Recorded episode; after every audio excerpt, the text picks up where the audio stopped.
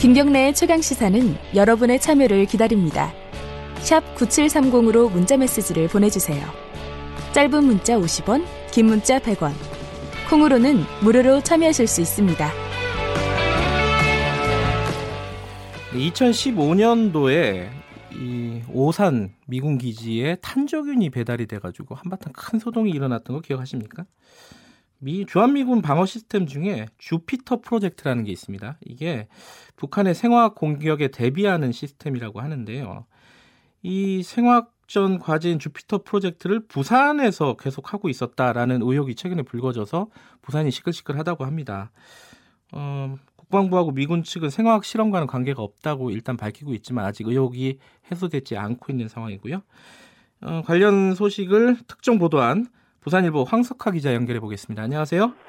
네, 안녕하세요. 네, 주피터 프로젝트가 좀 생소한데 간단하게 좀 설명을 해주시죠.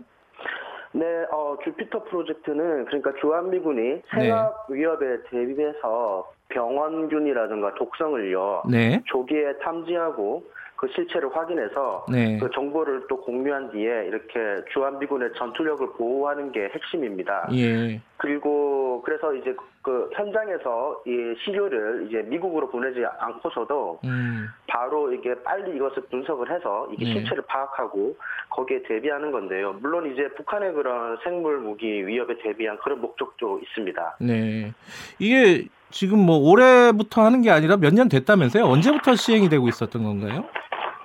네, 2016년부터 주피터 프로젝트를 부산항 8부조에 배치한다는 그런 계획이 처음 알려져서 논란이 됐습니다. 네. 그리고 최근에 저희 신문이 단독 보도한 그 2019 회계연도 미 국방부 생화학 방어 프로그램 예산 평가서를 보면은요. 네. 그 2019년도에 올해만 부산항 8부조에 350만 달러, 우리 돈으로 40억 원을 책정을 했고요. 네. 2016년부터 현재까지 사용한 전체 주피터 예산만 5천만 달러, 우리 돈으로 560억 원이 조금 넘는 돈입니다. 예. 그러니까 2016년부터 현재까지 부산항 8부조에서는 계속 주피터 프로젝트가 진행됐다고 봐도 될 것 같습니다. 저도 그 황 기자가 쓴 기사를 읽어봤는데요. 네. 가장 궁금한 부분이 이 주피터 프로젝트를 부산항에서 계속 시행하고 있다. 그럼 여기까지는 그럼 알겠는데. 네네. 근데 살아있는 매개체 실험을 했다. 이거는 좀 약간 섬뜩한 생각이 들어요. 이게 어떤 의미입니까, 이게? 일단 살아있는 매개체 실험을 했다는 건 아직 확인되지 않은 부분입니다. 그런데 이 보고서에 보면은요, 살아있는 매개체도 이게 포함이 돼 있습니다. 그러니까 이 주피터 전체 프로젝트 안에서 자기들이 이런 최첨단 생화학 방어전 대비 능력을 개발하기 위해서 살아있는 매개체 실험도 할 수 있다. 그런 식으로 해놓은 거고요. 예. 그래서 주민들은 생각을 하기로는 분명 생화학 실험은 없다고 하지만은 그 미군이 이런 자기들의 능력을 개발하기 위해서 부산항 8부조에도 살아있는 매개체 혹은 사균화된 비활성화된 고위험 병원체를 들여오는 거 아니냐 이런 위험과 이런 걱정을 하고 있는 상황입니다. 그러니까 미국 국방부의 예산 문서에 살아있는 매개체라는 단어가 들어가 있었다는 거죠? 그렇습니다. 하지만 실제로 했는지 안 했는지는 실험을 했는지 안 했는지는 아직은 확인이 되지 않았고요. 네. 일단 여기에 대해서 그 미군 측은 뭐라고 얘기하나요? 근데 미군은 현재까지 계속 일관된 입장은 주피터 프로젝트는 방어용이다. 그러니까 세균 무기 개발용 프로그램이 아니고 북한의 그런 위협에 대한 방어용이고 그리고 부산항 8부조에서는 생화학 실험이 일절 없다. 이게 미국의 한결같은 입장이고요. 그리고 예산 평가서에 나온 살아있는 매개체 실험도 한국이 아니라 결국에는 미국에서 진행될 예정이다. 미국에서 진행하는 것이다. 그런 식으로 답변을 해왔습니다. 그래도 어찌 됐든 이게 불안한 건 사실인데 우리 국방부는 여기에 대해서 뭐 좀 확인하거나 이런 건 없나요? 우리 국방부도 현재까지는 이게 쉽게 접근하기 어려운 것 같습니다. 보니까요. 그래서 언제나 미군과 항상 같은 입장을 지금 내왔고요. 그래서 이게 말로만 할 게 아니라 네. 그렇다면은 실제로 8부지로 공개를 해라. 이렇게 우리 전문가들이라든가 네. 지역 언론이랑 함께 들어가서 네. 함께 현장을 함께 보자. 이렇게 지역에 일관된 요구가 있었는데 네. 아직까지 거기에 대해서는 거부를 하고 있는 상황입니다. 아, 그러니까 예컨대 부산시 그리고 뭐 언론, 부산의 언론 네. 그리고 시민단체 네. 등이 좀 공개를 해달라. 우리가 눈으로 좀 확인을 해보자. 이렇게 요구를 했다는 거죠? 그렇습니다. 그런데 거부하고 있다 이런 거고요. 맞습니다. 근데 거부만 하지 말고 뭔가 우리 안심시켜 줄 만한 어떤 뭐 근거 자료를 좀 보여주거나 하면 좋을 텐데 그런 것도 전혀 네네. 없고요. 그렇습니다. 아직까지 말로만 자기들은 주피터 프로젝트 둘로 사용되는 장비는 미국에서 다 검증된 장비이기 때문에 네. 안심해도 된다. 뭐 생화학 실험은 없다. 아직까지 예. 현재로서 그렇게만 지금 대응하고 있는 상황입니다. 이게 좀 불안한 측면이 아까 제가 처음에 말씀드렸는데 2015년도에 오산 기지에 탄저균이 배달이 됐었잖아요. 주한미군에. 네, 그때도 맞습니다. 미군이 그런 얘기를 했어요. 이번이 처음이다라고 했는데 나중에 알고 보니까 그게 아니었죠. 맞습니다.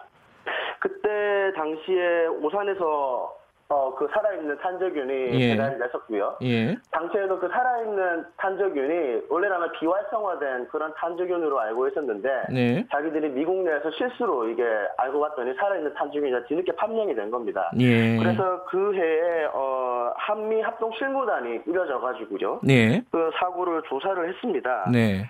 그 당시에 사고 당시에 주한미군은 탄저균 실험은 이번이 처음이다. 네, 그랬죠. 이렇게 예 얘기를 했습니다. 예. 그런데 그해 연말에 한미 합동 실무단 조사 결과를 보면은요. 네. 2009년부터 2014년까지 네. 탄저균 등 탄저균 등 고위험 병원체 샘플을 15차례 예. 이렇게 들여온 게 확인이 됐는데요. 예. 거기서 또 주한미군이 말을 바꿉니다. 그때 예. 5월 때 한 해명은 그 오산에서의 그런 탄저균 실험이 처음이었다. 네. 이런 뜻으로 말을 바꿉니다. 아하. 그런데 저희가 최근에 또 보도한 내용을 보면은요. 예. 2014년 7월에도 예. 오산 기지에서 탄저균하고 패스트균하고 거기에다가 베네수엘라 말레형 바이러스라는 고위험 병원체가 있습니다. 네. 이 세 가지를 동시에 이용해서 생화학 실험을 진행한 사실이 새로 밝혀졌습니다. 그러니까 최종적으로 네. 오산에서 처음 이렇게 실험을 한 것이라는 뜻이다. 그 말도 거짓말이었던 셈입니다. 그렇게 한번 거짓말한 전력이 있으니까 이번에도 믿기가 쉽지가 않은 거잖아요. 그죠? 그렇습니다. 그래서 지금 주민들의 요구가 말로만 그럴 게 아니라 행동으로 입증을 해라. 네. 그래서 실제로 현장 설명회를 열던가 예. 주피터 프로젝트를 미국에서 데려와서 주민들 앞에 세워서 이게 안심하다고 이렇게 보여주던가 네. 이런 식으로 이런 요구를 하는 게 주민들의 입장입니다. 그런데요, 이 주피터 프로젝트라는 게 왜 부산에서 예. 시행을 하는 겁니까? 그거 혹시 좀 추정이 되나요? 네네. 이게 일단은 추정인데요. 네. 2015년 당시에 그 탄저균 배달 사고가 발생을 했을 때요. 네. 그때 평택의 그 여론이 굉장히 안 좋았습니다. 네. 그래서 당시 오산기지에서는 계속 할 수 없는 입장이었고요. 네. 거기다가 그 용산 미군기지가 또 평택으로 이전하는 네. 그런 문제가 걸려 있었습니다. 네. 그렇기 때문에 일단은 처음에 부산에서 이렇게 시행이 됐을 때 예. 임시적으로 그냥 하는가 보다 이렇게 네. 생각을 했습니다. 그래서 나중에 평택의 주한미군기지가 완료가 되면은 그때 본격적으로 이게 주피터 프로젝트 다 옮겨갈 것이다 이런 추측이 많이 있었는데요. 예. 그런데 이번에 예산 평가서를 보면은 그게 아니고 계속 부산에서 지속적으로 되고 그다음에 이번에 평택 미군기지 거기가 거의 이전이 완료가 됐습니다. 예. 그래서 평택 미군기지의 주피터 프로젝트 예산도 대폭 증액이 됐습니다. 그러니까 예. 두 군데 동시에서 이제 계속 가는 겁니다. 그래서 사람들 추측을 하기로는 부산은 솔직히 8부대는 그렇게 장소가 넓은 곳이 아닙니다. 그리고 미군만 네. 사용하는 것도 아닌데 여기서 계속 이 프로젝트를 하는 이유는 일종의 평택 기지의 백업이다. 그러니까 아하. 예, 만약에 한 군데가 파괴가 되더라도 한 군데는 그대로 살아서 그렇게 군사적인 작전을 네. 할 수 있는 그런 백업 기지 개념으로 볼 수 있고 거기다가 부산 8부두 같은 경우에는 미국의 전략 물자가 많이 모이는 곳입니다. 예. 예. 그런 개념에서 봤을 때 그런 이유 때문에 부산에서도 계속 진행되는 것이 아닌가 그렇게 추측을 내놓고 있습니다. 지금까지 뭐 살아있는 세균이 실제로 반입이 됐는지는 확인이 안 됐지만은 두 가지 의문이 생기는데요. 한 가지는 이게 만약에 반입이 됐다면은 이거는 우리 정부하고 미군하고 맺는 소파 협정에 위배되는 게 아니냐라는 생각이 네네. 먼저 들고요. 일단 네네. 거기에 대해서 좀 설명을 해주시죠. 일단 살아있는 그런 고위험 병원체 반입은 예. 요거는 소파를 떠나서 네. 우리 정부의 허락을 받아야 됩니다. 아, 그러니까 그래요? 질병관리본부의 허락을 받아야 되는 상황입니다. 그건 국내법으로 정해져 있습니다. 그런데 네네. 미군이 지금까지 들여온 고위험 병원체는 사균화된, 비활성화된 그런 것들입니다. 네. 그런 것들은 일단은 고위험 병원체를 안 본다는 게, 안 보고 있습니다. 질병관리본부에서는요. 네. 그렇기 때문에 미군이 그것을 우리 정부에 통보 없이 들여왔는데, 사균화된 것들을요. 그런데 문제는 미군의 그런 사균화됐다는 그런 것들도 불완전하기 때문에, 네. 또 2015년 같은 그런 사고가 발생을 한 것입니다. 그래서 그 뒤에 소파 규정에 만약에 이런 비활성화 사균화된 고위험 병원체를 가져올 경우 네. 우리 정부에 통보를 하도록 그런 절차를 만들어놨긴 했습니다. 네.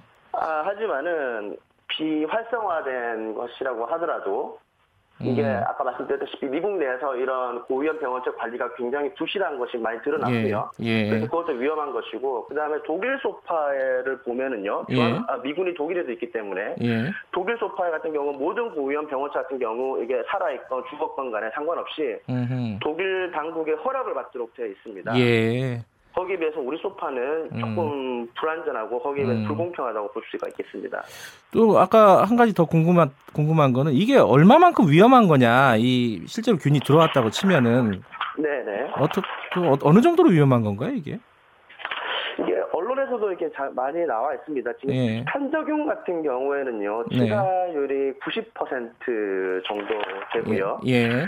그리고 어떤 언론에서는 공중에서도 이게 100kg만 살포를 해도 수백만 명이 사망할 수 있는 아주 무서운 고위험 병원체입니다. 거기다가 부산 8구도 같은 경우에는 도심 한복판에 있습니다. 네. 미국 같은 경우에도 이런 실험을 사막에서 하고요. 예. 그런데 이 8구도 같은 경우 주변에만 한 수십만 명이 살고 있고 거기다가 예. 부산역이라든가 부산 자성대부두, 신선대부두, 부산 물류의 중심기지입니다. 예. 그렇기 때문에 자칫 사고라도 나면은 큰 피해를 이어질 수밖에 없습니다. 그 부산 주민들은 좀 이 부분에 대해서 불안해할 것 같아요. 분위기가 어떻습니까? 네, 일단 그래서 주피터 프로젝트를 이게 정말 너희가 안전하다고 하는 생각에게 주장을 한다면은 네. 공개를 하라 네. 이렇게 이런 입장 일관된 입장이고 예. 여기서 더 나아가서 아예 주피터 프로젝트를 하면 안 된다. 예. 이거를 미군이 이거를 다 모든 시설이라든가 장비를 가지고 다시 미국으로 예.